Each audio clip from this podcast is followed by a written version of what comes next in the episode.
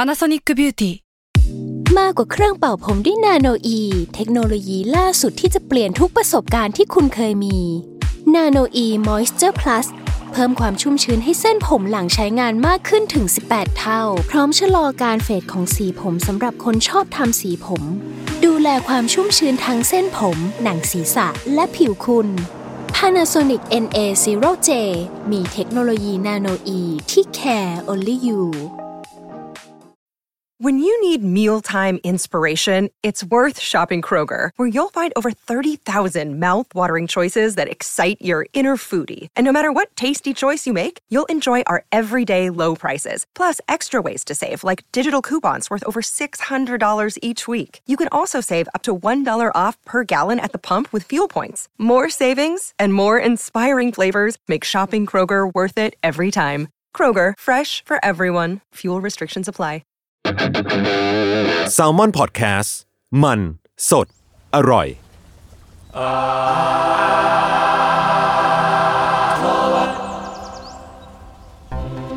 ว้าวสวัสดีครับ ขอต้อนรับขอต้อนรับเข้าสู่รายการ a r t w o r d ครับ เรื่องศิลปะน่าสนใจนะครับ จนเราไม่อยากเก็บไว้คนเดียวครับผมราย ครั การ บ ที่ว่าเรื่องศิลปะนี่ครับในหลากหลายแง่มุมตามความเอาแต่ใจของพวกผม 3 คนนะครับพบกับผมครับจนเราต้องมาเป็นแคส ครับต้นกล้าแซลมอนแลบครับ เม้งแซลมอนหักกาบ ว้าวนี่มันแคปแรกที่เรามาอัดหลังปีใหม่ เออว่ะ ใช่ เทปแรกเลยนี่ แม้ว่าไม่ใช่เทปแรกของปีก็ตาม ใช่แล้ว สักหน่อยเลยสวัสดีครับทุกคนสวัสดี สวัสดีครับ วันดีปีใหม่อีกสักรอบ สวัสดีปีใหม่ทุกคนไปเที่ยวไหนมา เสียงดูเหนื่อยนะเสียงเหนื่อยนะกลับบ้านบ้างจุน เมื่อ บ้าน เมื่อคื บ้าน ง มันหนักไงเมื่อคืนมันหนัก อืมไม่มีอะไรมากเฮ้ยเมื่อกี้เราเทสเสียงกันแล้วต้นกล้าก็อยู่ดีก็พูดมาผมดังเกิน เออ เฮ้ย ไม้เสียงในหัว นี่มัน เป็หู หมายถึงหมายถึงชื่อเสียง โอ้โห อันนี้เรียกว่าหมายถึงชื่อเสียง เรียกว่าแบบรู้ตัวเองแล้วนะ ผมดังเกิน คนไหน ก็รู้ทีเคก็รู้แล้วขอโทษทีละกันที่พวกเรามันไม่ได้อะไรล่ะ เนี่ยชีวิตผมก็เป็นอย่างเงี้ยแหละโดนทุกคนวงการ โอ้ไม่ต้องพูด อย่ามาเล่นบทคนเป็นคนตัวโดนได้ไหม เออ ผมตัวโดนอยู่แล้วคุณคนก็รู้มา ครับ โอเคครับ วันนี้ เราเปิดปีใหม่ด้วยตอนของต้นกะ เหมือนมีอะไรติดคอตลอด ฟื้นยังเนี่ย วัน ต้นนี้เป็น กะมา ตาของทีเคครับ อ่ะเอาจริง ๆ ก็เออเราไม่ได้คุยกันสามคนนี้มาสักระยะเหมือนกันนะ 8 เดือน ไม่ใช่ขนาดนั้น เมื่อวานนี่ ไม่ใช่อันนั้นไม่นับ อ๋อโอเคโอเค โอเค ครับ ครับเอาจริงๆผมก็อยากทำตอนนี้มานานแล้วล่ะไม่มีโอกาสสักที อืม ก็คือมันมี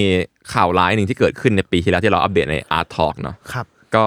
ผมว่านี่เป็นตอนที่แบบเป็นอาร์ติคนหนึ่งที่เด็ก Gen X Y C และหลายคนน่าจะดีเลทกัน อ่า จำนวนมากเพราะคาบเกี่ยวของวังงะนี่มันยาวนานครับวันนี้ผมอยากทำตอนเพื่อระลึกถึงอาจารย์คาโซกิทาคาฮาชิครับผมคนวาดยูกินั่นเองครับ ครับ ตาของฉัน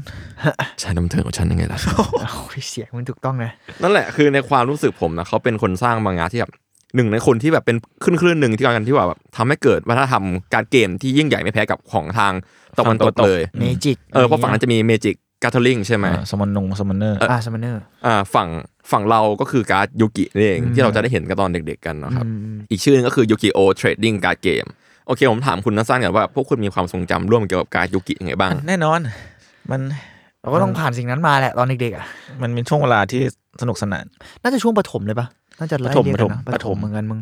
มอต้นอะไรเงี้ย เออ ผมรู้สึกว่ามันผมมันยาวถึงมปลายเดี๋ยวเพราะยังเห็นคนเล่นอยู่ คน เออใช่ อ๋อใช่มันก็จะมีแก๊งที่ยังเล่นอยู่ อืม เรานักรบ เรานักรบ นี่ ที่เหลือรอด ผมมาเล่นการดมากกว่าอ่านการ์ตูนนะ เอาจริงผมไม่ได้รีเลทกับการ์ตูนขนาดนั้น ผมเคย มันซีคิดปะจำไม่ได้หรือ ซี หรื คิ อ ด บูมวะ เอ้ย เออไม่แน่ใจแต่แต่แบบ จำไม่ได้ เคยอ่านผ่านๆบ้างแต่ไม่ได้ติดตามขนาดนั้น แต่ว่าผมอ่านผ่านๆแล้วก็ส่วนใหญ่มันจะรีเลทเพราะว่าเพื่อนเราเอาการดมาเล่นอ่ะ อ่าไป แล้ว ซื้อการ์ดแถวนั้นมาเล่ แล้วมัน น เป็นภาษาญี่ปุ่นไง อ่า อ่า แล้วความสามารถมึงก็โมเมหรือเปล่าก็ไม่รู้ นึกออกปะบางทีอ่ะ ออกการดแท้เหรอ แท้บ้างไม่แท้ไม่รู้เลยอ่ะ แต่ แต่ ว่า ว่า จะมีการ์ดปริ้นก็ได้ อ๋อ แรกสุดอะมันก็ยังยุคแรกสุดมันก็จะน่าจะเป็นการดแทนเนอะเป็นภาษาญี่ปุ่นอ่ะแล้วมันก็ อืม ใครจะไปรู้อ่ะคือ ผม ถ้ามึงไม่ ผมจะ เปิด มี หนังสืออ่ะ อืม แล้วเด็กประถมบางทีมันไม่ได้แบบพร้อม อ่า จะไปอ่าน อืม คู่มือทั้งหมดอ่ะ ใช่ มันก็โมเมขึ้นมา ใช่ใช่โมเมโมเม อืม ยังไม่นับแบบกฎที่แบบแต่ละโรงเรียนไม่เหมือนกันอีกอ่ะ ชอบกันว่าแต่ละโรงเรียนเอ จริงเหรอ อ เช่นแบบการ์ดนี้จริงๆมันควรจะใช้ได้แค่แบบ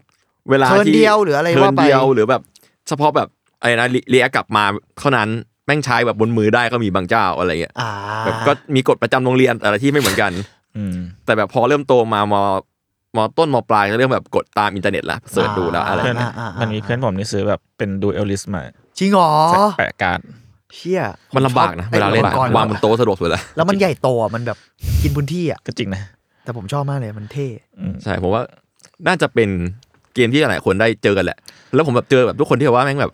ไม่ว่าจะเป็นแบบเด็กเนิร์ดเด็กไม่เนิร์ดบางคนเล่นเสพเตะบอลต่อก็มีอะไรอย่างเงี้ยมันแบบ อ่า เป็นวัฒนธรรมร่วมที่ยิ่งใหญ่มาก มันมี ประ ควา มาณ ม หนึ่ง วัฒนธรรมร่วมคำนี้ แล้วผม ใช่ ไป เลย ดู ผมว่า ผมน่าจะดูการ์ตูนเยอะมั้งดูหลาย อ๋อ ภาค เหร อยู่ อ อืม ใช่ มันมีมันมียูกิแบบหลายภาคจนแบบแม่งเปลี่ยนไม่ใช่ยูกิแล้วอะเป็นคนอื่นตัวเอง เป็นคนอื่นแล้วเปลี่ยนยุค ใช่ เปลี่ยนยุคอืม ประมาณนั้น ครับ โอเคแฟลชแบ็กกันจบแล้วเรามาพูดถึงอาจารย์กันครับ ครับ ก็คืออาจารย์คาซุกิทาคาชินะครับ อาจารย์แกเกิดในโตเกียวครับวันที่ 4 ตุลาคม 1961 มีชื่อเล่นจริง ๆ ว่าอาจารย์คาซุโอะ อืม ซึ่งอาจารย์แกก็คลาสสิกตามภาษาประวัตินักเขียนการ์ตูนที่เราเจอกันเลยก็คือ ตอนเด็กๆชอบวาดรูปนั่นแหละ แต่ไม่ถึงว่าวาดถึงขนาดแบบเอามาวาดเป็นมังงะอะไรนะ จนกระทั่งเข้าถึงยุคไฮสคูลหรือมัธยมอ่ะเป็นถึงจุดเปลี่ยนที่แบบอยู่ดีๆอาจารย์ก็มีจุดทำให้แกได้เอาจริงเอาจังขึ้นมา แล้วก็มีเป้าหมายอยากเป็นนักเขียนการ์ตูนขึ้นมาเลย ประมาณตอนอายุประมาณ 19ถึง20 ครับหนึ่งในมังงะ ที่แกวาดชนะการประกวด ที่ชื่อว่าเอ่อโชกะคุคันนิวคอมิกอวอร์ดซึ่งเป็นแนวโชเนนแมกกาซีนนั่นแหละครับ ซึ่งชื่อเรื่องที่อาจารย์ชนะในวัย 19 ปีขึ้นมาคือ ชื่ออิงเลิฟบอลอิงแบบ i n g แล้วมีความหมายตกใจอะครับ แล้วก็เขียนว่าเลิฟบอลเป็นวันช็อตหรือพูดง่ายๆก็คือการ์ตูนตาเดียวจบเนาะเวลาประกวดอะไรอย่างเงี้ยเขาจะส่งแค่วันช็อตกันซะส่วนมาก ซึ่งต่อมาก็ได้ตีพิมพ์ใน Weekly Shonen Sunday อ่าในปีเดียวกันครับ คือหนึ่งในปี 18 เอ้ยไม่ใช่ครับ ในปี 1981 อืม ในตอนนั้นอาจารย์ใช้นามปากกาว่าฮาจิเมะมิยาบิครับ ก็จากภาพที่พอหายเนี่ยได้คือมันหายากมากเว้ย ผมเจอแค่ภาพหน้าปกเท่านั้นเอ่อมันดูเป็นการ์ตูนแบบลอมคอมมัธยมเตะบอลน่ะจะอธิบายอย่างนั้นก็ได้ไหม โชเนนลอมคอม เออ ก็แบบเป็นภาพของเพื่อนสามคนที่แบบมีไซซิ่งขนาดร่างกายต่างกันอย่างมาก แล้วก็หยอกล้อตีกันอยู่หน้าปก ก็ถ้าเกิดมีใครรู้ว่ามันเกี่ยวกับอะไรมียังไงก็มาเล่าให้ฟังกันได้ครับ คือผมพยายามหาแล้วไม่เจอจริงๆ ดู นะ น่า แบ รับ กเลย ต้องหาด้วยพลังญี่ปุ่นนะมันเก่ามากใช่ อืม หนึ่งเก้าแปดหนึ่งเก่าอยู่ ซึ่งลายเส้นน่ะ จะเห็นได้ว่าไม่เหมือนทุกวันนี้เลยเนาะ ใช่ใช่ใช่ เป็นลายเส้นผมว่ามันคือลายเส้นยุคสมัยนั้นปะ ใช่มันเป็นยุคนั้นปะ ผมนึกถึงลันมา เออมีความ นึกอ แบ อบกไหม เออเหมือนนั้นมาก เออ ตาหวานนิดนึง อาจารย์ที่ว่าลันมาชื่ออะไรนะจำไม่ได้เออ ใช่เป็นฟิลฟิลนั้นก่อน เออ ครับ เออใช่ใช่ ก็ในข้อมูลได้บ่อยว่าการที่อาจารย์แกชนะการประกวดเนี่ย ครับ ก็ถือว่าเป็นโอกาสที่เขาตัดสินใจจะใช้โอกาสเนี่ยในการเดบิวต์เลย เดบิวต์เป็นนักเขียน อืม แล้วก็แต่ทว่าในช่วงเวลา 10 ปีต่อมาครับ จากนั้นเนี่ยดันกลายเป็นความยากลำบากของอาจารย์แกซะอย่างนั้น ก็คือไปตะลุยมาหลายสำนักพิมพ์เลย แล้วก็มีเรื่องที่ถูกแบบปัดถูกรีเจ็คอะปัดตกไปจำนวนมากมาย ก็ถือว่าไม่ได้โรยด้วยกีบกุหลาบเลยแม้แต่น้อย อืม เอ่อการเดบิวต์ส่วนหนึ่งก็คือในปี 1986 ครับ ได้สร้างมังงะที่ชื่อว่าโกคิวโชจิอิคิมันหรือในชื่อภาษาอังกฤษก็คือ Battle Ball ครับ อืม ลงใน Weekly Show ในแมกกาซีนของโคดันชะก็เป็นเจ้าใหญ่เหมือนกันเนาะซึ่งจริง ๆ แล้วมังงะนี้ก็ไม่ใช่ออริจินอลของตัวแกเอง เท่าไหร่หรอกครับ ก็คือมันเป็นมันเป็นมังงะที่มาจาก adaptation ของอนิเมะครับ มันจะมีทีวีซีรีส์อยู่แล้ว อืม เป็นแนวกีฬาครับ ก็คือในเป็นเรื่องเดียวกันเนี่ยแหละครับ มันคือชื่อเรื่องภาษาอังกฤษคือ Battle Ball เว้ย อ่ะ มันคือเป็นเรียกว่าไงดีวะ มันเป็นการ์ตูนที่ผสมระหว่างศิลปะการต่อสู้และดอชบอลในเวลาเดียวกัน แล้วก็ไซเบอร์ไซเบอร์หน่อย กีฬาในจินตในแฟนตาซีอะไรอ ๆ ย่าง เอา เงี้ แฟ ย นตา นะ ซีหน่อยแฟนตาซีหน่อย ก็ อ๋อ ถูกผลิตโดยโทเอะแอนิเมชันครับ แล้วก็ออนแอร์ในนิปปอนทีวี อ่าฮะ ซึ่งผมเดี๋ยวเล่าเรื่องให้ฟังคร่าวๆ ได้ครับ แล้วกัน ก็คืออิกกี้เนี่ยพระเอกเนี่ยเป็นแบบแนวแบบเป็นซูเปอร์ฮิวแมนเอเลียนอะไรประมาณนั้น แต่ว่าเขา เฮียอะไรเนี่ย เออก้าวงั้นนะแต่ว่าเขาไม่รู้ตัวเว้ยแล้วก็ถูก ไม่รู้ตัว ไม่รู้ตัว โอค ว่าเป็น อ่ะ ถูกถูกเลี้ยงโดยคู่รักสูงวัยแบบคุณค่ายฟิลคุณปู่คุณยายอะไรเงี้ยในในฟาร์มครับ อืม แล้วก็วันหนึ่งเหมือนแฟนเขาทิ้งไปเป็นดารา ซึ่งเท่าที่ ไป หามาก็คือ เรื่องราวเยอะเหลือเกิ ใช่ น โดนแฟนทิ้งไปเป็นดารา ซึ่งอาจจะเป็นเท่าที่ดูนะ เป็นแนวไอดอลแล้วเป็นไอดอล อ่าอ่า อ่า เฮีย เออ เลเยอร์เยอะ เยอะๆแล้วก็สาบานกับตัวเองว่าเราอ่ะจะเป็นดาราที่ยิ่งใหญ่ที่แบบแฟบูลัสให้มากกว่านางอะไรอย่างเงี้ยประมาณนั้น โอเค เพื่อที่จะนำพาให้เราสองคนกลับมาคู่ครองกันได้ครั้งหนึ่ง ยอดว่ะ ประมาณนั้นก็กาวดี แล้วก็ออกจากฟาร์มเข้าเมืองฮะ แล้วก็เข้ามาทีมแบ t เทอร์บอลอันดับต้นๆของโลก น่าจะอันดับหนึ่งเลยมั้ง ชื่อบูแพนเน็ตครับ ซึ่งเป็นแบบเป็นแบบแชมเปี้ยนแบ t เทอร์บอลของโลกแหละ แล้วก็ได้เจอพลังของตัวเองที่พบว่าตัวเองแมันมีพลัง เป็น ใน alien ระหว่างนั้น เชี่ย แล้วก็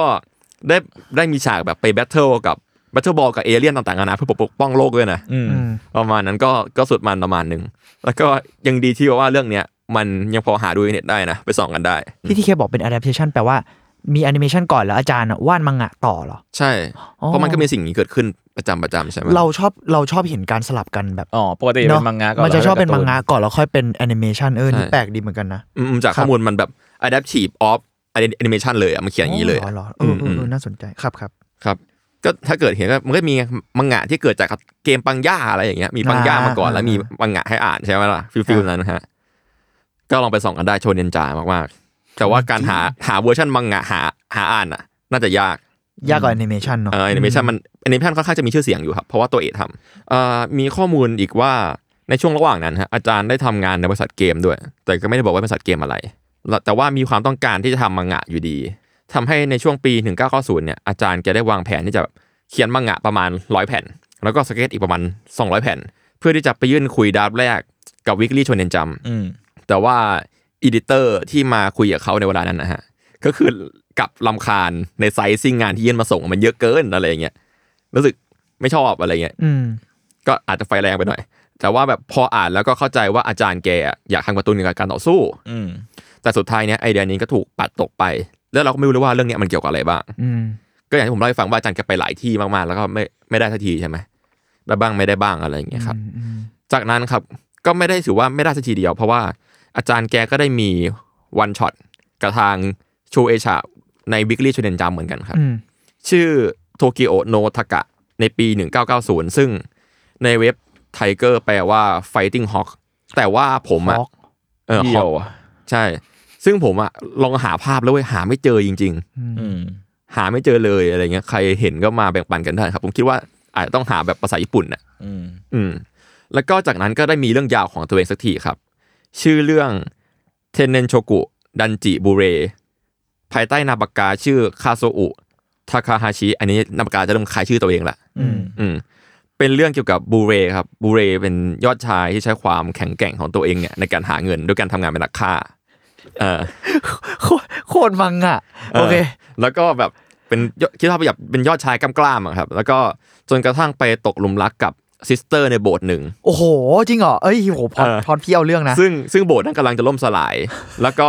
เขาเลยมีภารกิจที่ว่าจะกอบกู้โบสถ์นี้ขึ้นมา แล้วก็บอกอยู่ว่าชายผู้แข็งแกร่งคนเนี้ยเขาเป็นนักนักมวยป้ามืออาชีพด้วย อ๋อเนี่ยชุดมันเลยเป็นนักมวยป้ามบู ใช่ใช่ ครับ ซึ่งก็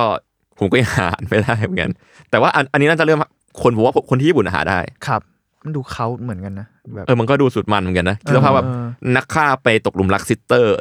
นักฆ่านัก ขาว มวย กับดำ ปั้มที่ตกหลุมรักซิสเตอร์ และจะช่วยโบสถ์ อ่า อืมอะไรนะ อืมครับ เออมันมีความแบบเออ ดีว่ะดีว่ะ แต่นั่นแหละครับ เรื่องนี้ก็ไม่ได้ประสบความสำเร็จเลยครับ ก็ออกมาได้เพียง 2 เล่มก็ตนตัดจบแล้วล่ะ ในช่วงเวลาเปรียบ 1991ถึง1992เท่านั้นครับ อืมอืม มี 2 เล่ม อืมในบทสัมภาษณ์ของอาจารย์ในปี 2002 ครับ อาจารย์ก็เคยได้บอกว่าผลงานมังงะที่ผ่านมาในช่วงแรกของแกนั้นน่ะนับเป็นผลงานที่อยากปัดทิ้งมาก อ๋อเหรอ ในบทความเป็นภาษาอังกฤษครับใช้คำว่า total flop มันควรแปลว่าปัดทิ้งหรือว่าล้มลงไหมหรือไง ฟลอปจริง ๆ มันแปลว่าอ่าในเชิงศัพท์มันคือไม่ประสบความสำเร็จ เอออื มอะไรประมาณนั้ เออล้ม ใช่ ล้มลง ก็ ก็ ลื่นอ่ะ ลื่นลื่นถลายอ่ะ flop ก็คือนั่นแหละพวกนี้คือที่ผ่านมาแก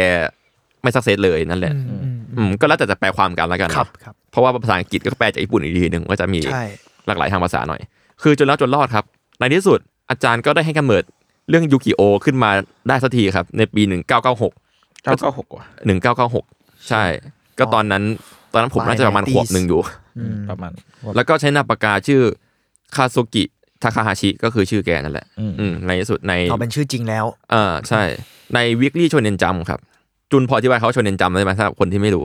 มันคือแบบ นิตยสารเนอะ นิตยสาร นิตยสารมังงะ โนหนึ่ง เรียกว่าโนหนึ่งก็ได้ เออเป็นแบบโนต้นๆแล้วกันในใน อันดับ ญี่ปุ่น ต้นๆอันดับต้น แห่งความแบบโชเนนการ์ตูนผู้ชายอ่ะ อืม แล้วหลายเรื่องจะได้เกิดในชนเนนจำเนาะ ใช่ก็ถ้าใครนึกภาพไม่ออกก็วันพีท อ่า ฮารุโตะ แล้วก็ซื้อเป็นรายสัปดาห์เหมือนแบบซีคิดบูมในบ้านเราสมัยก่อน ใช่ ยุครุ่งเรืองของแมกกาซีน ใช่ครับ ซึ่งซีรีส์เนี้ยก็ออกมานะ แล้วก็ประสบความสำเร็จออกมายาวๆเลยถึงปี 2004 เลย อืม ตั้งแต่1996 2004อ่ะ แปดปี แปดปีใช่ โอ้โหอืม นานๆถือเป็นแบบความสำเร็จแบบที่เรารู้กันอยู่แล้วเนาะ นี่คือภาคแรกใช่ไหม ภาคแรก ภาคแรก ใช่ ถ้าพูดว่าเมาส์เลยก็คือยูกิโอะตอนแรกมันเป็นแนวแบบเรียกว่า King of Game เนาะเป็นราชาแห่งเกมอ่ะคือแบบถ้าเราถึงภาคแรกสั้นๆหน่อยก็คือแบบ ไม่ไม่ราชัน โอ้ยโอ้โหนี่ไง ถูกต้องนะถูกต้องถูกต้อง แล้วมันต้องกระซิบใกล้ไม่ด้วย ราชัน อ่า โอเคนั่นแหละครับก็คือเรื่องราวมันก็ประมาณว่าแบบเป็นเด็กหนุ่มน้อยมัธยมอย่างมุตโตยูกิเนาะที่แบบว่าชอบเล่นเกมเป็นชีวิตจิตใจ เกมในที่นี้คือ อยากให้ลองนึกถึงในยุคยุคแบบ 2000 หรือ 1999 นะครับ มันจะเป็นแบบเป็นเกมทุกอย่างไม่ใช่เกมแบบเกมมือถืออะ ครับ เออมันคือแบบบอร์ดเกมเกมกระดาน เกมแบบ พัซโซเออเกม น ฟิสิกอลอะ ฟิลแบบเกมกระดานเนอะ ใช่ เออมันเป็นค สมัยนะหรือแบบแม้แต่โป๊กเกอร์ก็ยังนับเป็นเกมเลย อ่า เชสบอร์ดก็เป็น อ่า เกมอะไรเงี้ยยุคนั้นมันจะเกมคือสิ่งเหล่านั้นเนาะ อืม ซึ่งส่วนหนึ่งก็มาจากการที่อยู่กับคุณปู่ที่เป็นร้านขายเกมอะไรพวกนี้อยู่แล้ว อ่า แล้ววันดีคืนดี มุตโตยุกิก็ได้รับชิ้นส่วนตัวต่อพันปีจากคุณปู่ ที่คุณปู่ได้มานานละแล้วก็ต่อประกอบไม่ได้ทันที ำอ่า ไม่มีใครประกอบได้เลยจนกระทั่งยุกิเนี่ย ก็ไม่ใช่ว่าแบบเทพแบบต่อติดเลยนะ ก็ค่อยๆพยายามประกอบประกอบ แล้ววันเนี้ยประกอบสำเร็จสักที อ่า ก็ได้เป็นตัวต่อพันปีออกมา แล้วก็นั่นแหละครับ ถ้าเป็นคนทั่วไปอาจจะต่อเสร็จแล้วตั้งไว้ประดับไว้บนโต๊ะ อ่า ไม่ครับยุกิเอามาห้อยคอ อ่า สบายใจ สบายใจ อ่าห้อยไปไอ้สามเหลี่ยมอันนั้นอ่ะ เออสามเหลี่ยมแบบนั้นหนักทองๆอ่ะ อ่า เออแล้วก็มีตัวฉันอีกคนหนึ่งขึ้นมา ไอ้เหี้ยเราต้นกล้าพูดสิ่งนี้ถูกต้องเลย เออนั่นแหละก็คือมีร่างอีกอันหนึ่งขึ้นมาในในการ์ตูนมันเรียกว่ายามิยูกิยามิแปลว่าความมืด จะมีโอ้ใช่ใช่ ใช่ ชอบชอบที่เราจอดในใจพร้อมกันเออโอเค ยามิยุกิ ยามิยูกิครับ ซึ่งก็จะมาเป็นคู่หูเนาะ คู่หูฝากด้วยคู่หู เฮ้ยฝากด้วยด้านมืดของฉัน จริง ๆ เรื่องเนี้ย แปลไทยดีมากเลยนะ ผมว่าผมอายุนั้นการ์ตูนแปลไทยแบบ สุดยอด เขาคิดศัพท์แบบคิดคำเยอะอ่ะแล้วมันเพราะแบบเพราะจริงๆอ่ะ ใช่แบบมันอะไรตัวฉันอยู่คนหนึ่งคู่หูอะไรเงี้ยโหมัน คู่หูนี่ภาษาญี่ปุ่นคือไอโบปะไอ น่า โบ จะน่าจะไอโบ ไอโบ รอ อันนี้ไม่ ก็เป็น รู้ คำที่สะใจเหมือนกัน เออ แบบคู่หูกับไอโบนี่มันแบบฟิลใกล้ๆกันเลย เออเออเออ เอ่อซึ่งนั่นแหละก็คือเป็นเรื่องยามิโยกิที่แบบช่วยให้ผ่านพ้นเรื่องราวต่างๆนานาไปได้ด้วยเกมแล้วก็ความเหลี่ยม อ่า ความเหลี่ยม ความเหลี่ยมเลยคือเมื่อก่อนมันแบบเรียกว่าเกมกลคนเหลี่ยมอะเรียก มี อย่าง ความ เนี้ย เจ้าเล่ห์เจ้าเล่ห์หน่อย เจ้าเล่ห์หน่อย เจ้าเล่ห์ เศร้าแน่อะ พร้อม เจ้า กับ เล่ห์ เกมแห่งความมืด คือคือในเรื่อง เก อะ มนี้กระซิบใกล้ไมค์บ่อย มันอดอดไม่ได้ เน้น อด มัน ไได้ เน้นเนอะ มันมันไม่ได้จริง มั เรา นไม่พูได้ดถึงพูดถึง จริง ยู นะ กิมันต้องแบบ มันต้องมันต้องเข้านะมัน คือ ต้ ตองน เข้า เนี้ยต้องมีพี่เบนซ์มานั่งอยู่ตรงนี้เลย พี่เบนซ์เซียนเลย อันนี้ อันนี้ขอเมาส์อะ เขาจำเรื่องได้เยอะกว่าผมอีกด้วยซ้ำเยอะก เป็น ว่า ยัง เยอะ เดิน เลย มาบอ อะ กว่ายูกิมันเป็นเรื่องจริง เรามีตัวตนอีกตัวหนึงจริง ๆ ซึ่งนั่นแหละเอาตอนจริงๆตอนแรกอะมันคือสารพัดเกมเลยอย่างที่พูดมา อ่ามันไม่ คือใช่แค่การ์ดเนาะ มันมีเกมไพ่เกมกระดานและเกมพนันอื่นๆที่แบบว่าเด็กมัธยมอาจจะโดนแบบท้ากับเพื่อนโดนนักเลงแกล้งโดนทุกอย่าง อ่า ไรเงี้ยอย่างเช่นเมื่อกี้พี่เบนซ์เพิ่งเล่าให้ฟังเลย มันจะมีตอนตอนหนึ่ง ชอบ หัวเราะเราะ ก็คือมันมีตอนตอนหนึ่งที่เหมือนเพื่อนพระเอก อืม อ่า โดนนั่นน่าจะโนโจโนอุจิยัดรองเท้ามาก อ๋อ แล้ว จโนจิคือคนให้ผมและหัวแหลม หัว ๆ แหลมๆเหลืองๆอ่า เหลือง เมื่อกี้ได้ยิน แล้วก็ เออ โดน ไยิพี่บ โดนนัก เล่า เลงแกล้งสักอย่างด้วยการแบบมาเล่นเกมกันด้วยการที่แบบว่า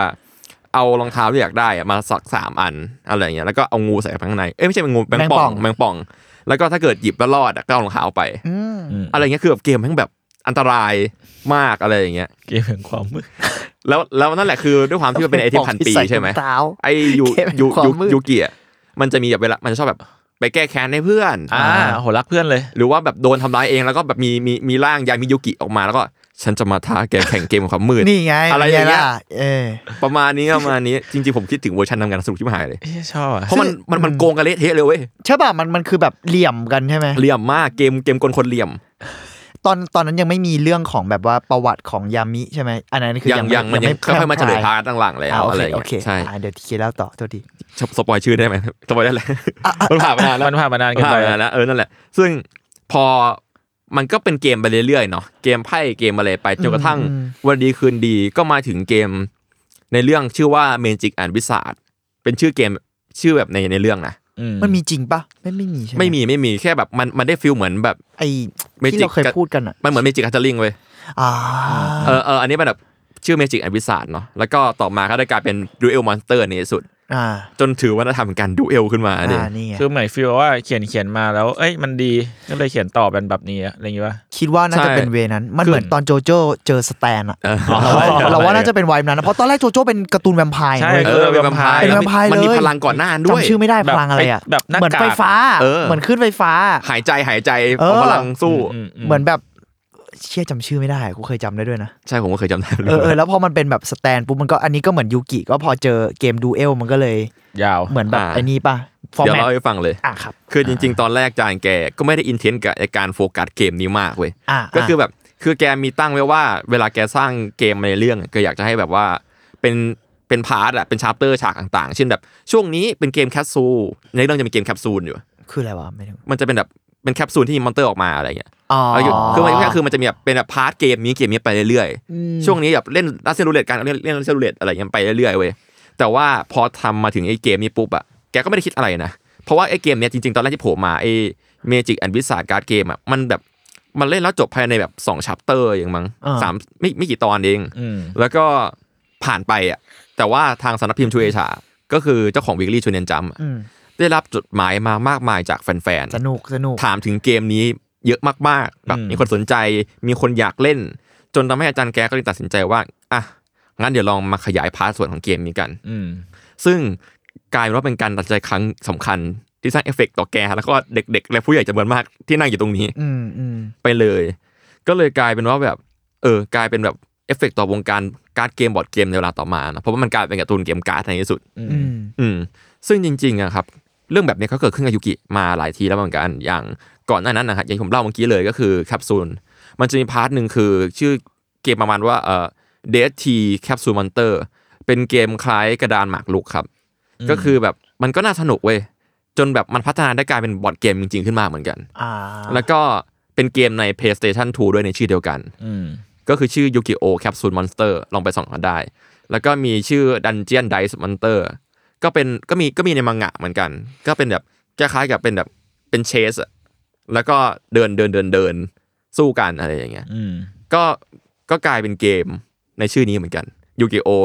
Dungeon Dice Monster อืม อืม คือว่าไงผมว่าจานแกคิดเกมเก่ง อืมอืม เออคิดแล้วแบบมันอยากเล่นน่ะ แต่ว่ากลายว่าเกมการ์ดเนี่ย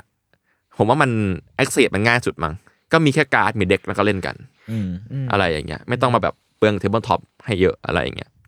สุดท้ายจุดลักจนรอดยูกิโอก็กลายเป็นมังงะเจ้าแห่งการดูเอลไปในที่สุด า อดไม่ได้อ่ะเออนั่นแหละก็คือเอาจริงๆผมเสียดายพาร์ทเกมอื่นๆเหมือนกัน อ่า อย่างที่คุยกันเมื่อกี้เนาะมันแบบมันสนุกอ่ะมันมันเหลี่ยมอ่ะเออเพราะว่าชื่อไทยมันคืออะไรนะยูกิโอเกมกลคนอัจฉริยะ อ่าใช่ ผมว่าแปล ใช่ แปลดีมากๆเลย แต่ว่าเท่าที่ผมจำได้ในช่วงแรกๆอ่ะ ตอนที่สมัยยูกิโอเพิ่งเปลี่ยนมาเป็นโหมดเกมการ์ดอ่ะ อืม ตอนนั้น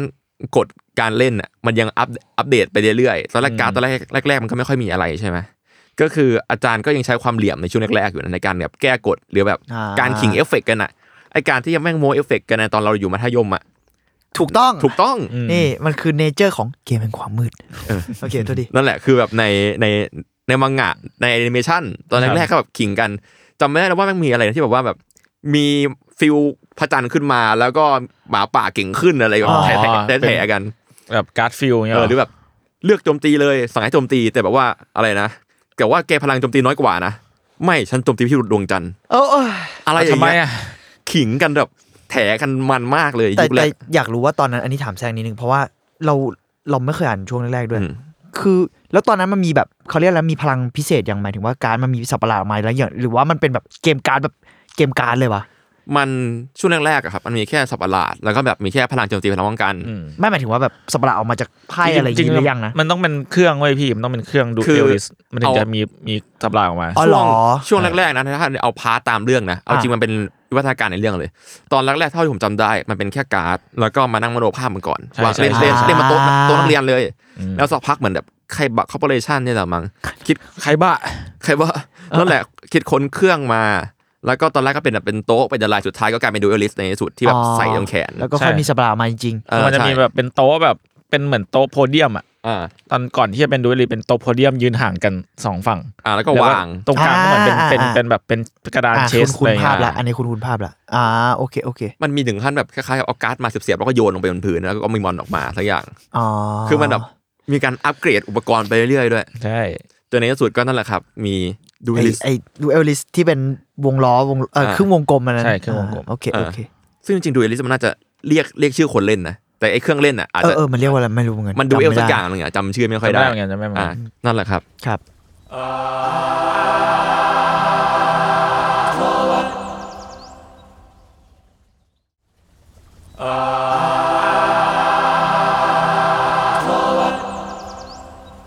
ก็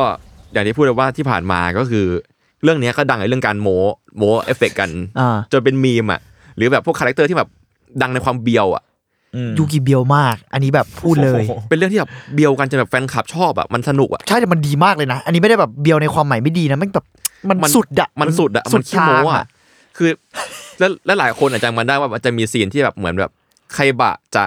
จะแพ้อะแล้วก็ถ้าเกิดแพ้จะโดดตึก โอ้ อ่ะอ่ะ อะไรอย่างนั้นอ่ะแล้วแบบเป็นมีมกันแบบสนุกสนาน ใครบะใครบะผู้หัวใจแตกสลายแล้วต้องโดนไปต่อต่อพันปี ใช่ไหมอะไร ไม่ อย่ เขา งงี้ย เหมือนแบบต้องไปช่วยน้องสักอย่างเลยแบบว่า ถ้าเกิดกูแพ้อะกูโดด ตึก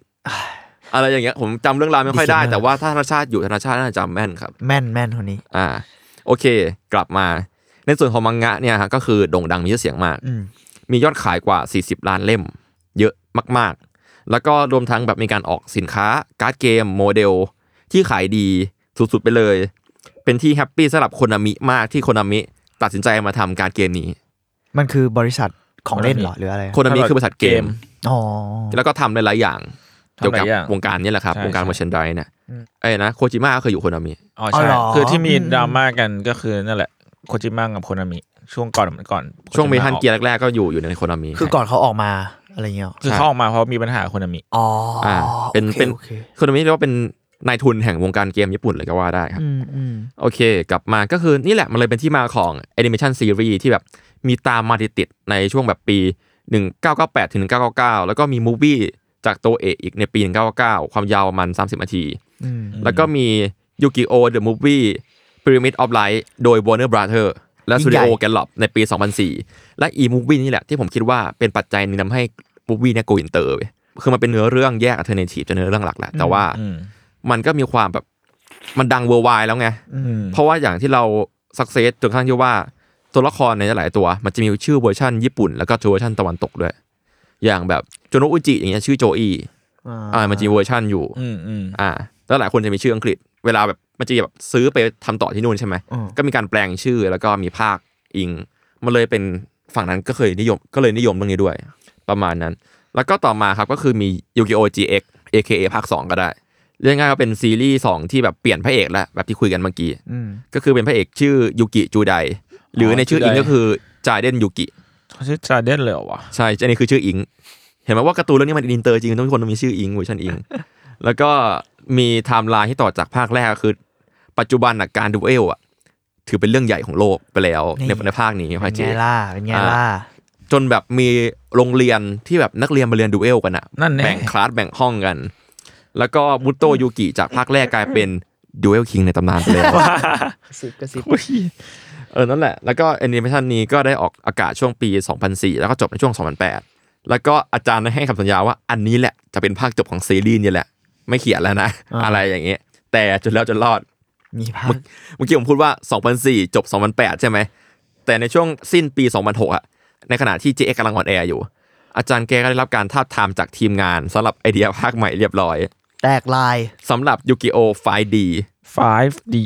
อ่าผมว่านี่ก็น่าจะคุ้นๆกันด้วยความแบบโปรดักชันสตาฟก็ทีมงานทั้งหมดอะมันเป็นเพื่อนกันแล้วก็อยู่กันเป็นเวลายาวนานแล้ว อืม แล้วก็ยูกิโอได้แพร่ไปสู่คนทั่วโลกแล้ว อ๋อคุณคุณผมเหมือนสายฟ้า เออ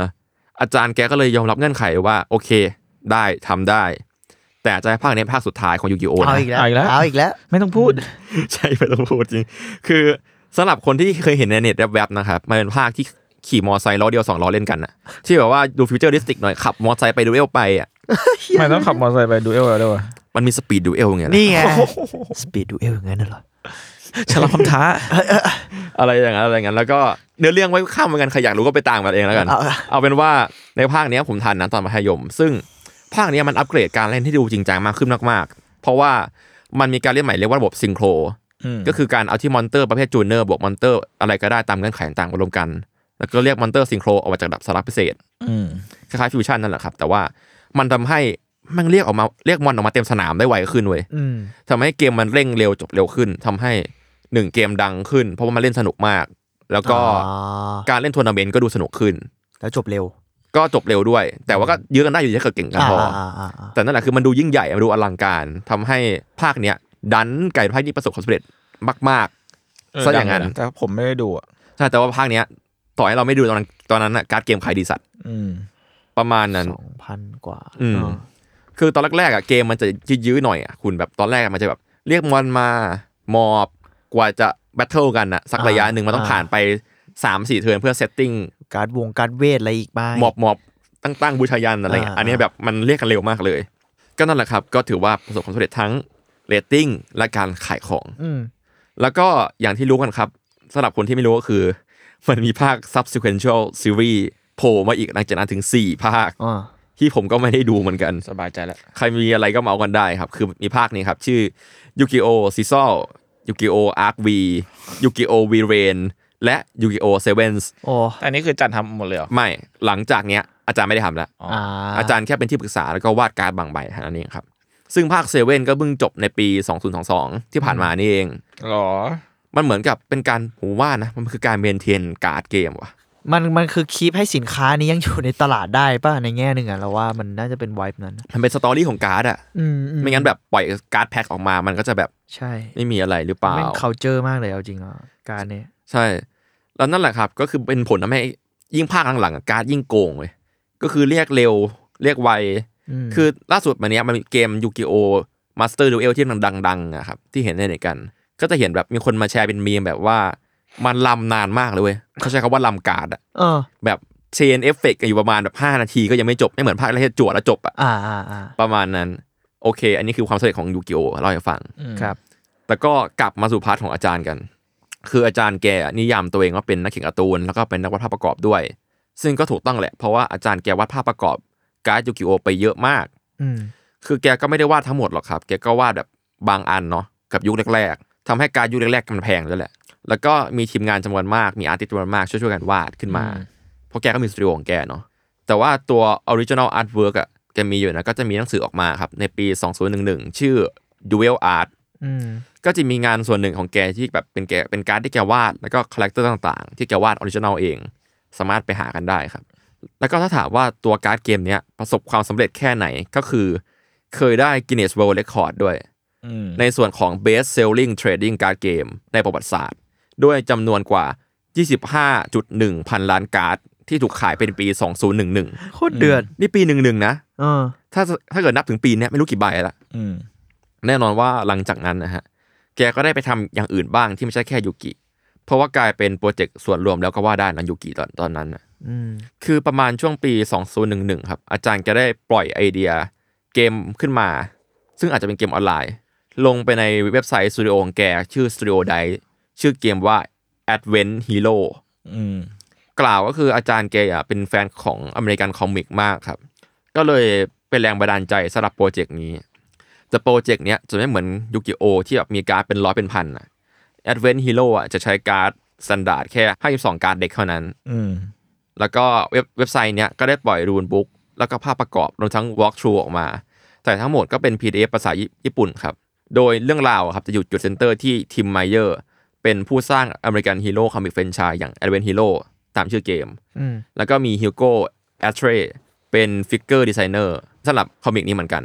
ซึ่งโปรเจกต์เนี้ยก็อย่างที่พูดไปว่าเขาคาดเดาว่าจะเป็นเกมออนไลน์ แต่ว่าโปรเจกต์ก็ดูจะหยุดไปครับ ตอนเนี้ยถ้าเกิดเข้าไปในเว็บไซต์ของ Studio d i ก็จะขึ้นมาว่า design is under pause resumption time is undecided ก็คือเหมือนแบบโดนพักไปอ่ะแล้วก็การกลับมายังไม่ยังไม่ได้ตัดสินใจอ่ะ อืมอืม ประมาณนั้น ซึ่งก็ไม่มั่นใจว่ามันเกิดขึ้นในไทม์ไลน์เวลาไหนเหมือนกัน อืม อืมแต่ว่ายิ่งตอนนี้อาจารย์หลายทุกคนรู้ว่าอาจารย์แกเสียแล้ว ก็ก็ยาก อืม ที่จะมี แล้วก็ในปี 2013 ครับ อาจารย์แกได้ปล่อยวันช็อตออกมา อืม กลับมาเขียนการ์ตูนแล้วครับ ชื่อว่า Drum D R U M P ลงใน Weekly Shonen Jump ครับ อันนี้ยินดีด้วยครับ ทุกท่านสามารถหาอ่านกันได้ ก็จะมีเรื่องเกี่ยวกับความแบบปีศาจมังกรนักรบและการดเกมเหมือนเดิม เอาเอายังวกกลับมาที่การดอยู่ ใช่แต่ว่าไปเอาไปทางยุโรปครับ แต่ว่ามันจะได้กลิ่นผมไปอ่านมาคร่าวๆมันมีประมาณ 53 หน้า มันจะได้กลิ่นอายเก่าๆของงานอาจารย์แล้วคือ การดที่เล่นในวันช็อตนะครับ มันเป็นการแบบประยุกต์กติกาคิดใหม่จากการเล่นไพ่โป๊กเกอร์ อืม อ๋ออ่าฮะ ก็คือเราจะได้กลิ่นอายเหมือนตอนแบบภาคแรกๆอะช่วงแรกๆ ความแบบหักเหลี่ยม ความแบบความฉลาดความแบบเล่นอะไรเกินขึ้นมาในเกมอะไรเงี้ย โดยวันช็อตนี้เราก็จะได้เห็นพระเอกเล่นไพ่สู้กับปีศาจอะไรอย่างนั้น ผมว่าอันนี้ น่าสนใจนะ ได้ฟีลแก้คิดถึงอาจารย์ดีเหมือนกันนะ อ่าอ่าอ่า ประมาณนั้นไปหาอ่าน ดรัม ได้ นะ ดรัม ดรัม ครับ D R U M P ครับ แล้วก็ในปี 2015 ครับ อาจารย์ทาคาฮาชิก็ได้รับรางวัล i n k p o t Award จากคอมิคอนอินเตอร์เนชั่นแนลรู้จักกันไหมเอ่ยพิงพอดอวอร์ด เออแต่รู้จักคอมิคอน อืม อ่ะ เหมือนพี่เมงอะ คอมิคอนก็คือเรียกว่าอย่างไงดี เป็นงานที่ยิ่งใหญ่ที่สุดของชาวคนอ่านการ์ตูนทั่วโลก อืม อืม งานการปะ ร์ มา ตู ณ นที่ยิ่งใหญ่ อืมคือมันรวมแบบทุกเชื้อชาติเนาะในงานเดียว ใช่ อืมเวลาแบบมาเวลประกาศอะไรใหม่ก็จะเห็นในคอมิคอนอะไรอย่างนั้นครับแน่นอนว่าอิงพอตคือรางวัลทรงเกียรติที่มีมาตั้งแต่ปี 1974 เก้าเจ็ด ของคอมิคอนที่เพิ่งมีมา อืม ก็มอบให้กับผู้เชี่ยวชาญในด้านคอมิกแอนิเมชันไซไฟฟิกชันไปสู่การสร้างไอเดียของ pop culture ครับ อืม และแน่นอนว่าคนที่ตัวอย่างคนที่เคยได้รางวัลอิงพอตนอกจากอาจารย์ทาคาชินะครับ ก็จะมีเควินไฟกี เรื่อง เก็บ อะไรนะ เควินไฟกีก็มาเวลไง อืม ก็ผู้สร้างจักรวาล จักรวาล Marvel หนังหนังมาเวลอันเนี้ย โอเคโอเคโอเค เควินที่เขาแซวๆกั อ๋อน โอเคโอเคโอเค นั่นแหละตอนอันอันนี้เขาได้ตอนปี 17 2017 อืม แล้วก็ HR ไกเกอร์ โหท่าน ได้ได้ในตอนปี 1979 ครับ เก้าเจ็ด แล้วก็สแตนลีย์ได้ในปีแรกของงานนี้เลย โอ้ได้เหอะแต่ ก็ เรี คื ย อ 1974 แต่ว่าในปีปีหนึ่งก็จะได้กันหลายคนอยู่นะฮะ อ่าโอเคโอเค ห้าคน 10 คนอะไรอย่างเงี้ยแต่ว่าง่ายๆคือมันเป็นรางวัลที่ยิ่งใหญ่มากในการคอมิกโลกแล้วอาจารย์แกก็ได้รับสิ่งนี้กลับมา อืม แล้วก็ต่อมาในปี 2018 อาจารย์ก็ได้ปล่อยมังงะซีรีส์สั้น ที่เรียกได้ว่าเล่มเดียวจบ ลงในชน n นจัมเหมือนเดิมครับ ชื่อเรื่องว่า The Comic เขียนเหมือนคอมิกการ์ตูนนะฮะ แต่ว่าเป็นตัวคิวลงท้าย C O M I Q ใช่ ที่แกเขียนเนื้อเรื่องแล้วก็วาดเอง ผมยังไม่ได้อ่านนะ แต่ว่าในจัมแฟนดอมมาบอกว่าเป็นแนว Mystery Crime Thriller อืม ที่เซตติ้งดูเป็นอนาคตอันใกล้เกี่ยวกับนักวาดมังงะแนวโชโจ จุนตอบได้ไหมครับ โชโจคืออะไร โจก็ผู้หญิง ถูกต้อง คือมันจะมีโชเนนกับโชโจเนาะ ครับ แต่เนี้ยคือโชโจก็คือการ์ตูนเพื่อผู้หญิงประมาณ ตูน นั้น ตะหวานใดๆ ตะหวานใดๆ ถ้พูแบบ stereotype เป็นแบบเขาต้องแก้ไขโจทย์คดีลึกลับ ที่เกี่ยวข้องกับแพทเทิร์นฮาโลวีนในงานเขาเอง อันนี้ไม่ได้เขาไม่ได้อธิบายว่าแพทเทิร์นฮาโลวีน Pattern คืออะไร Halloween อ่า เออ ประมาณนั้นละกันเหมือนแบบอาจจะมีฆาตคดีฆาตกรรมเกิดขึ้นมาแล้วมันตรงกับงานเขียนตัวเอง การ์ตูนของเขาอะไรอย่างเงี้ย อะไรอย่างนั้นก็เป็นแนน่าจะเป็นแนวที่แปลกดี สำหรับ เหมืนกั อาจารย์ สำหรับอาจารย์ น่าสนใจนะ น่าสนใจอยู่ครับ แล้วก็ยังใหม่มากอยู่ น่าจะหาอ่านกันได้ แล้วก็ อืม อาจารย์ยังได้มีโอกาส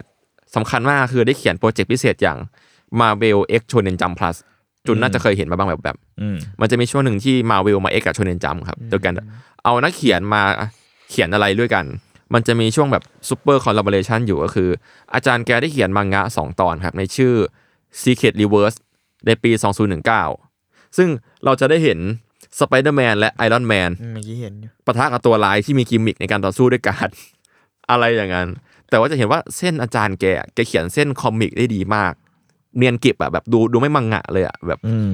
แกเขียนแบบเหมือนเส้นคอมิกสมัยก่อนอะมาถึงจุดเนี้ย ผมอยากถามทุกคนว่า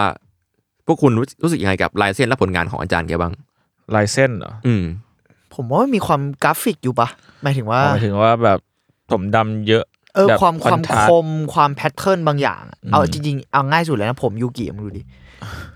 ยูกิภาคแรกชื่ออะไรชื่ออะไรนะ ยุ มุโตะยุกิ ตัวยุ มุโตะยูกิอะผมแบบ ผมแม่งกราฟิกกราฟิกอะมีความแบบแฉกๆของเขาอะไรอย่าง เออก็ เงี้ย จริงนะ เออมีลายแบบนั้น แล้วก็ชุดเขาแล้วก็ เออเราเราไม่มีความกราฟิกในลายเส้น แต่การ์ตูนเราก็พูดยากเพราะเราไม่ได้อ่านเยอะขนาดนั้นอะแต่เราชอบการดีไซน์และสร้างเรื่องราวที่มันซับซ้อนมาก ไม่ใช่แค่ซับซ้อนใน อืม การ์ตูนอ่ะ อืม มันซับซ้อนในการ์ดด้วยอ่ะ ใช่ หมาย ใน ถึง วิ ว่า ธีการเล่น มันมีเออวิธีการเล่นของมัน อ๋อ แล้วเมื่อกี้ที่เคไม่รู้จะพูดเปล่าแต่หมายถึงมันมีสตอรี่ไลน์ของการ์ดด้วยอ่ะ อืม คือมันเกี่ยวข้องกับอียิปต์ใช่ไหม ใช่ จริง ใช่ ๆแล้วอ่ะมันมันเกี่ยวข้องกับแบบตำนานมันคงอิงอิงตำนานอียิปต์ใดๆ มีพว อ่ะ กการ์ดเทพเทพรา ใช่จะเป็น ทพ สาม ใช่ เทพอียิปต์อียิปต์อยู่อะไรอย่างเงี้ย เออแล้วมันเลยกลายเป็นว่ามันมีสตอรี่ไลน์ประมาณแบบสามสี่เส้นอ่ะ คือมีเรื่องของมูโตยุกิ มีเรื่องของที่เป็นฟาโรห์ที่เหมือนแบบอะไรนู่นนี่เดี๋ยวเดี๋ยวทีเคน่าจะเล่ามั้ง ไม่ได้เล่าหรอก เอาเอาเหรอโอเค เป็นแบบจริง ๆ แล้วพูดคร่าวๆมันคือยังไงนะอาเทมมันคืออะไรนะ เออจริงๆ มั ก็ นคื คือ อ ตัวชั้นอีกคนอะ ไอตัวท่านอีกคนหรือยามิยุกิจริงๆ คืออาร์เทมครับเป็นจริงเป็นฟาโลครับ นี่คือสปอยครับ ประมาณนั้น ใช่ใช่ เป็น สปอยได้แหละ Pharaoh ได้แหละ ใช่ก็คือในเนื้อเรื่องมันจะมีการตามหาตัวต่อพันพันปีอีกหลายเซตเพื่ออ อ่า ฝ่ายหนึ่งตัวร้ายคือองค์กรซอส คือองค์กร เอ้ย เนี้ย ซอส มัน เอ้ย จะ ซอสหรือกูน่าจะกูอะ กูกู กูกู เหมือนจะ สะส ชื่อ ม กูปะเห็น ตัวต่อ เห็ พัน บอก ปีหลายๆอันไว้ใช่ไหม เออ เออ เพื่อที่จะ ของโลก ของโลก เนี่ย เนี่ยแหละ เออ อ่า นั่นแหละ แต่ว่าฝั่งยูกิก็ต้องการตัวมันมีให้ครบเพื่อ ต่อต้านองค์กรนี้ ต่อต้านองค์กรนี้แล้วว่าจริง ๆ ก็คือสุดท้ายมันจะได้ใช้ในการปลดปล่อยอาร์เทม อ่าโอเค จริง ๆ มันคือคำให้เขาเปรียบที่ดีมาก คือคิดว่าว่าตอนจบอะอาร์เทมได้กลับไป จากโลกนั้นแล้ว แล้วยูกิต้องเป็นยูกิ ที่ ที่ เป็ แข็ น ง ตั แก ว ร่ง เอง ขึ้นมาเองจริง ๆ อ่าเพราะไม่งั้นมันก็เหมือนแบบใช้อีกบุคลิกมาช่วยอย่างเดียว ใช่ คือซีนจบอะวิธีที่จะปลดปล่อยอาเทมคือการที่เอายูกิอะต้องสู้กับอาเทมเอง โอ้ยเราไม่รู้พลอยนี้ โอ้ยดีจัง ใช่ สปอยนะครับ แต่ เห ไม่ มือน เป็น กับ ไรหรอก แต่ทุกคนจะแยกแยกกันแบบไม่ไม่ให้รู้ไม่ให้เห็นความผิดกันละกัน แล้วก็ไปไปจัดการดเด็กการดมาสู้กัน อ่าโอ้ยเจ๋งว่ะมันคือสู้กับตัวเองนะ ใช่สู้กับตัวเอง ข อัน บ นี้คือจบ ขอบคุณมาก ภาคแรกปะ จบภาคแรก ขอบคุณมากนะ ใช่จบจบจบ คู่ ภาค หู จบภาคนั่นแหละ จบภาคยามิยูกิเลย อ๋อ ประมาณนั้น เออเนี่ยเราเลยรู้สึกสตอรี่ไลน์มันเยอะมากมันมีสตอรี่ไลน์ของ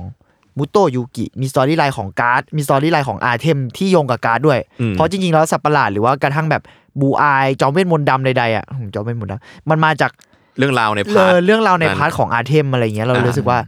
เอ้ยเออในในแง่การเล่าเรื่องเขาเล่าได้ดีที่มันแบบหลายเส้นเรื่องที่สะท้อนกัน คอนคอนเซปต์เวิร์อาจารย์มันละเอียดอะผมรู้สึกว่ามันมันเชื่อมกันได้ดี ใช่ใช่ใช่ อย่างแบบอย่างในยุคยุคอียิปต์โบราณ ก็ดันมีแบบการเรียกสัตว์ประหลาดออกมาช่วยสู้อยู่แล้วเรียกเทพมาช่วยสู้อยู่แล้ว อืม ที่แบบเป็นศิเป็นศิลาโผล่มาจากพื้นแล้วมอนเตอร์ก็ออกมาอะไรอย่างเงี้ย อ่าอันนี้ ก็ ก็อยู่ในกระดาษ สะท้อนกลายเป็นการดในปัจจุบัน อ่าอ่าอ่า เป็นความบังเอิญที่เกิดขึ้นวนลูปกลับมาอะไรอย่างเงี้ย เออ เรารู้สึกว่าน่าสนใจในในพาร์ทนี้ ซึ่ง อืม จริง ๆ แล้วเอาจริงนักเขียนการ์ตูนยุคนั้นหลายหลายคนพอฟังทีเคเล่ามันคือเคสใกล้กันคือแม่งช่วงต้นอ่ะเขาคิดแบบหนึ่งเว้ย อืม แล้วเขาเขียนไปเรื่อยก่อน แล้วพอถึงจุดหนึ่งอ่ะเขาจะเริ่มหาล็อกเจอเหมือนที่เมื่อกี้คุยว่าโจโจเจอสแตนอะ อ่า แล้วมันมีเส้นเรื่องที่ใหญ่กว่านั้นมากมายอ่ะ ซึ่งจริงๆ แล้วเราว่ามันเกิดจากการค่อยๆ หาไประหว่างทางด้วยซ้ำอ่ะ อืม เขาไม่ได้คิดมาก่อนนะเว้ย เหมือนดรากอนบอลก็เคยได้ยินว่า ไม่ได้คิดเรื่องโงกุลมาก่อน ตอนแรกมันเหมือนการ์ตูนล้อไซอิ๋วอ่ะ เออเออก็เลยรู้สึกว่าเออ น่าสนใจในการเวิร์กแบบนี้เหมือนกันนะ อืม อืม ไม่ใช่ว่าการเวิร์กแบบค่อยๆ ตอบไปเรื่อยๆ มันจะไม่ละเอียดนะเว้ยแบบ เออ มันมันก็มีแบบนี้ให้เห็น เราต้ อะ อง ไรเงี้ย ต้องรัดกุมพออย่าอย่าลืมคาแรคเตอร์ตัวเอง ใช่ อย่าลืมอย่าลืมว่าเราไปปล่อยอะไรไว้เปล่า อ่าเพราะว่าอาจารย์คนเขียนโจโจ้อะชอบลืมคาแรคเตอร์ตัวเอง เยอะ แกแกจะมีแบบเขียนแปะไว้เลยว่าตัวเองทำอะไรได้บ้างการลืม อ๋ออะไร อย่างเงี้ย ความสามารถซ้ำ เพราะแบบบางทีแกแบบเพอร์โมสความสามารถเกิน แล้วคนก็ถามว่าทำไมเมื่อก่อนไม่มีสกิลเนี้ยบอกเออผมคิดว่ามีอยู่ดีมันบินได้กระเท่ดีอะไรอย่างเงี้ย เอออ่าโอเคจบ อ่ะอ่ะง่ายดีเนอะ อ่าซึ่งนั่นแหละผมว่าเส้นคือจะบอกว่าถ้าเกิดทุกคนได้เห็นภาพมาแบบ เส้นตอนแรกของอาจารย์แกอะยังเป็นเส้นแบบยุคสมัยร่วมอยู่เลย อ่า แล้วก็ ยัง พอ แบบ เป็นยูกิอะอยู่ดีแบบ เป็น แก อีก ก็ แบบหนึ่ง เออเรารู้สึกว่ามันกราฟิกขึ้นแล้วมัน เป็นตัวของตัวเองอะเป็นยูนิคอะ เนาะ ยูดีแบบ อืม วาดเส้นแบบทรงผมที่โดนแคร์ ทรงผมแม่งเดือดจี้ของผมยูกิ แฟชั่นที่โดนแคร์ มันคือแบบนั่นดูแฟชั่พันงอะ แบบเออ ผมว่าดูพั พัง ง โก มาก ธิ เลย กอะไรเงี้ย ฟังโคติกมาก แต่ยุคนั้นมันเป็นยุคที่ตัวเอกการ์ตูนญี่ปุ่นมันจะ จะเป็น ผม ลุค เวอร์ๆ นี้ นะ เออใช่แล้วก็ ผมแบบแปลกๆ แต่งตัวแบบนั้นด้วย ผมว่า ห เป็น อ หนึ่งในจุดร่วมของการทรงผมเวอร์ก็คือเรื่องนี้แหละ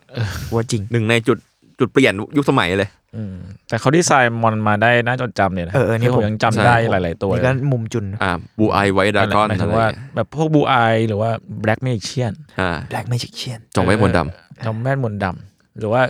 เออแล้วผมว่าเขาเก่งในการแบบดีไซน์เกมด้วยแหละคาแรคเตอร์แล้วก็เกมใดๆนึกออกนึกออกไหม เออผมรู้สึกว่าส่วนตัวลายเส้นแกอะนอกจากความคมแล้วมันมีไดนามิก ผมว่ามันแบบพูดง่ายๆผมรู้สึกว่ามันมันมันเหมือนคอมิกอเมริกาในบางจังหวะ อ่าเออเออ ไมันจะ พ แบ อบ ช่วงหน้าเครียดหน้าดำข้ามเครียด ก็จะแบบมีการไถเส้นให้มันแบบดู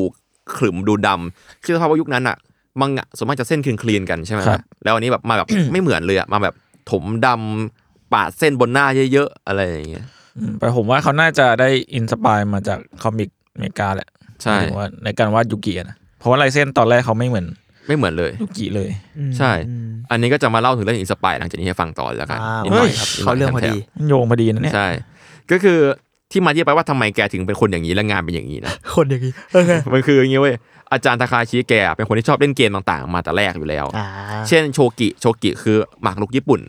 แล้วก็มาจองมาจองคือไพ่นกกระจอก อ่ามาจง แล้วก็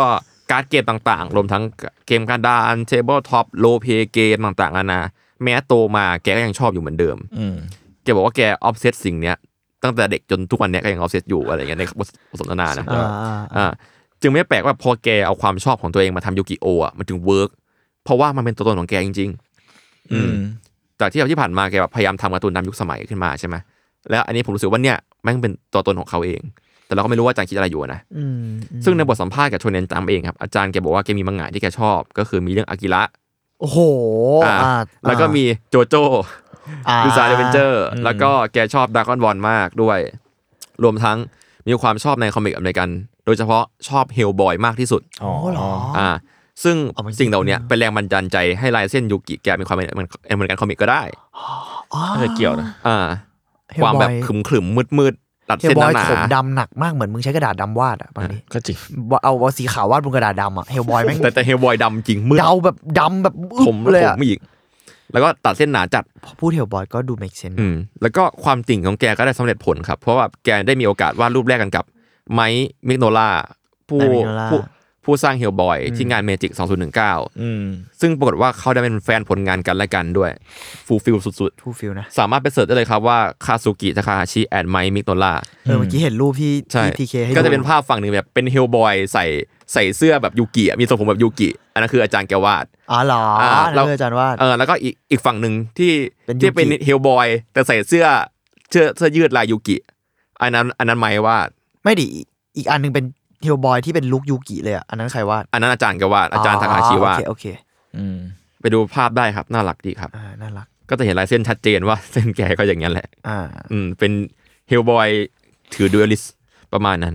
แต่นั่นก็เป็นหนึ่งในแรงบันดาลใจของแกเนาะแต่ว่ามีแรงบันดาลใจหนึ่ง ในวัยเด็กของแกคือคามิชิไบจำได้ไหมคืออะไร อ๋อ ไอตู้เล่าเรื่องป่ะ อ่ะตัวเราเรื่องที่ไอยศมันเค คื ย ออะไร เล่าในสักตอนหนึ่งอ่ะใช่ปะ คาเมชิไบไอยศมันเคยเล่าถึงการ์ตูนอันที่เป็นแบบเรื่องผี อันนั้นมันชื่ออะไรวะ มันเป็นอีกชื่อ ค หนึง ล้ายๆกัน จำชื่อ เออนั่นแหละ ไม่ได้ ก็คืออธิบายคือคามิชิไบเนาะมันคือแบบคล้ายๆกับเป็นกล่องกล่องหนึ่งที่เอามาเล่าเรื่องแบบเป็นกระดาษมาซ้อนๆกันเนาะเป็นตัวๆไว้เล่าเรื่อง อ่าอ่าอ่า อ่า เหมือนละครหุ่นเหรอ ไม่ไม่ใช่อะเรียกอะไรวะเออแต่มันยิบเป็นเฉพาะของญี่ปุ่นมาก ใช่ เลยอะ ใช่มันเป็นวัฒนธรรมญี่ปุ่นมาก ซึ่งเขาเจอคามิชิไบตอนอยู่เรียนประถม แล้วก็แบบเป็นชายแก่มาเล่นอ่ะเพราะยุคนั้นคามิชิไบมันก็จะหมดแล้วเนาะ อ่า เขาแค่มีความรู้สึกว่า ถ้าคามิคามิชิไบทั้งกล่องนั้นอ่ะเป็นภาพที่เขาวาดเองทั้งหมดจะเป็นยังไง อืม อ๋อ แล้วโดยที่มีลุงคนนั้นเป็นโฮสต์เล่นอยู่อะไรเงี้ย แกก็คงแบบอยากเป็นตั้งแต่ตอนนั้น แล้วก็มีแรงแค้นหรือแรงบันดาลใจอะไรก็ไม่รู้เกิดขึ้นในช่วงแบบปีหนึ่งในตอนมัธยม มีเหตุการณ์หนึ่งที่เขาถูกครูที่รู้สึกว่าจะนิสัยไม่ค่อยดีนัก เปรียบเทียบเขาว่าเป็นเขาคือเขาเหมือนกับ defecating machine ถ้าเกิดแปลไทยมันคือเครื่องอัดอุจจาระเครื่องถ่ายอุจจาระอะไรอย่างเงี้ยครับ เออ ที่อยู่หน้าห้องเรียน เออ แล้วแบบเพื่อนๆทั้งคนแม่งหัวเราะเอาหมดเลย แต่เขากลับคิดกับตัวเองได้ว่าเขาไม่เหมือนกับเครื่องนั้นหรอกเพราะเครื่องนั้นอะวาดวาดการ์ตูนไม่ได้เว้ย เอ้ยเชี่ย อะไรอย่างนั้น define ตัวเองแบบ ดีไฟตัวเองขึ้นมาเลย อืม ประมาณนั้น แล้วก็จะมีการสังเกตว่าการ์ตูนและหลายเรื่องเรื่องของอาจารย์เนี่ยจะมีทีมหลักคือการต่อสู้ครับ อืม แต่ว่าสุดท้ายแล้วอ่ะอาจารย์แกก็คิดได้ว่ามันมีการต่อสู้มากมายเหลือเกินการ์ตูนต่อสู้มีเยอะมากๆ มันยากมากๆที่จะสร้างอะไรที่มันเป็นออริจินอลได้ เขาก็เลยตัดสินใจที่ทำมังงะต่อสู้ที่ตัวคาแรคเตอร์อะไม่ได้จู่โจมร่างกายทำร้ายใคร เออ อืม แล้วก็แถมยังแบบสตั๊กเกิลยังติดกับความลำบากของข้อจำกัดของตัวตนเองอีก ก็เลยจนกระทั่งคิดเขาว่าเกมโผล่มาในหัวได้ ก็เลยเป็นที่มาที่ทำให้เขาคิดงานนี้ได้ได้ลื่นขึ้น อืม เพราะจริงๆก็ไม่ได้ไปฟันไม่ได้ไปแทงใครไงก็เล่นเกมสู้กัน อืมเพราะ อะไร ช่วงต้นมันก็เป็นแบบต่อสู้จริง ๆ แบบฟิสิกอลเนาะ ใช่พวกแบบ ไอ้บู ใช่ เล่หรือแบบอะไรอย่างงี้ใช่ไหม หรือการ์ตูนที่ผ่านๆมาอะไร เอ อย่างเงี้ยมอเออเออ ซึ่งนั่นแหละมันเลยกลายเป็นเหตุผลที่ยูกิโอออกมากลายเป็นมังงะที่เกี่ยวกับเกม ที่พระเอกเป็นเด็กชายที่ร่างกายอ่อนแออ ม และจะกลายเป็นฮีโร่ทันทีได้เมื่อเขาเล่นเกม อืม อืมประมาณนั้น แล้วก็ในเรื่องยังมีกิมมิกอีกเล็กน้อยครับยูกิโอจะเป็นเพื่อนสนิทชื่อโจโนอุจิใช่ไหม อืม ซึ่งถ้าเอามารวมกันยูจากยูกิโอและโจจากโจโนอุจิ จะอ่านเป็นยูโจยูโจแปลว่ามิตรภาพ อ๋อ อะไรอย่างเงี้ยแกซ่อนๆไว้ อ่า ประมาณนั้น แล้วก็คำขำๆคือ อาจารย์แกมีหมาชิบะตัวหนึ่งชื่อทาโร่แล้วก็แกใช้พลังแห่งความเป็นคนทำเกมขึ้นมา ด้วยการขอวาดภาพชิบะวอริเออร์ทาโร่เป็นการ์ด เห็นแล้วไ มอนสเตอร์จูเนอร์สองดาว น่ รัก ที่จานแกวาดด้วยตัวเองแล้วแบบ มันเป็นอาร์ตเวิร์กที่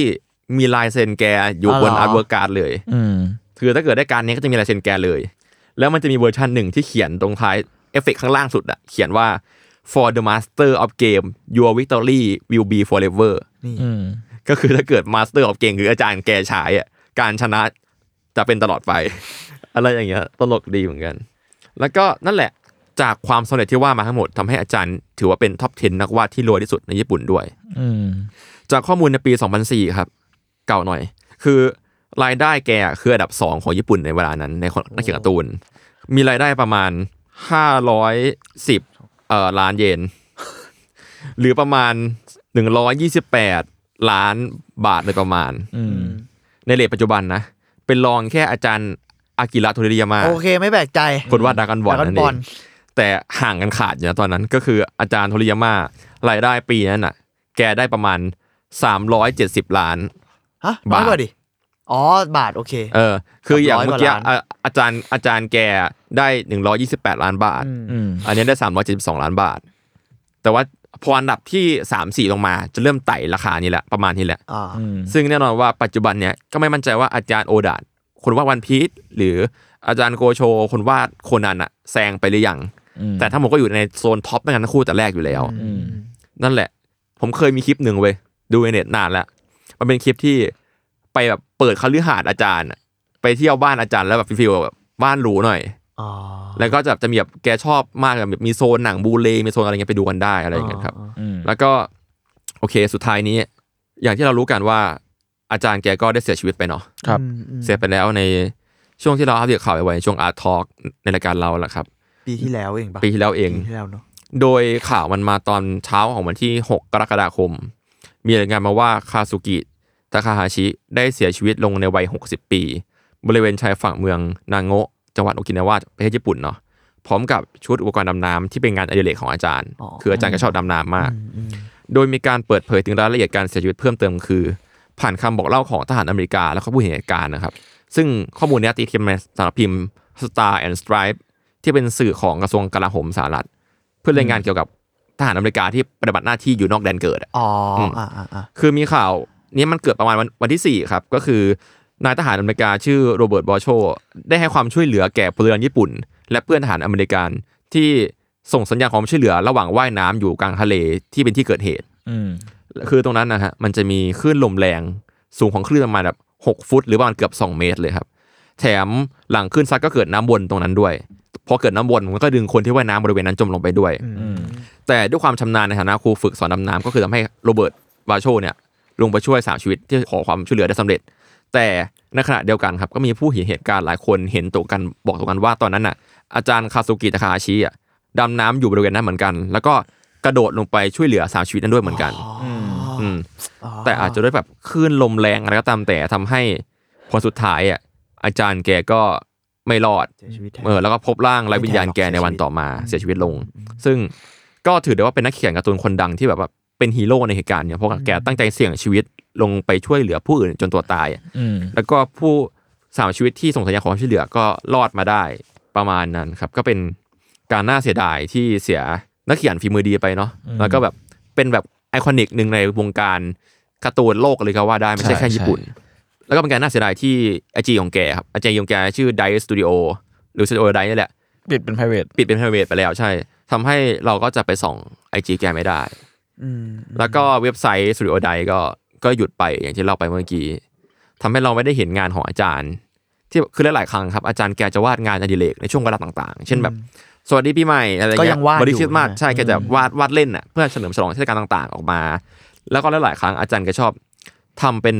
ดีไซน์สเก็ตเกมขึ้นมาเอง ให้คนเล่นด้วย เช่นแบบจะเขียนแบบสตูดิโอไดเกมหนึ่ง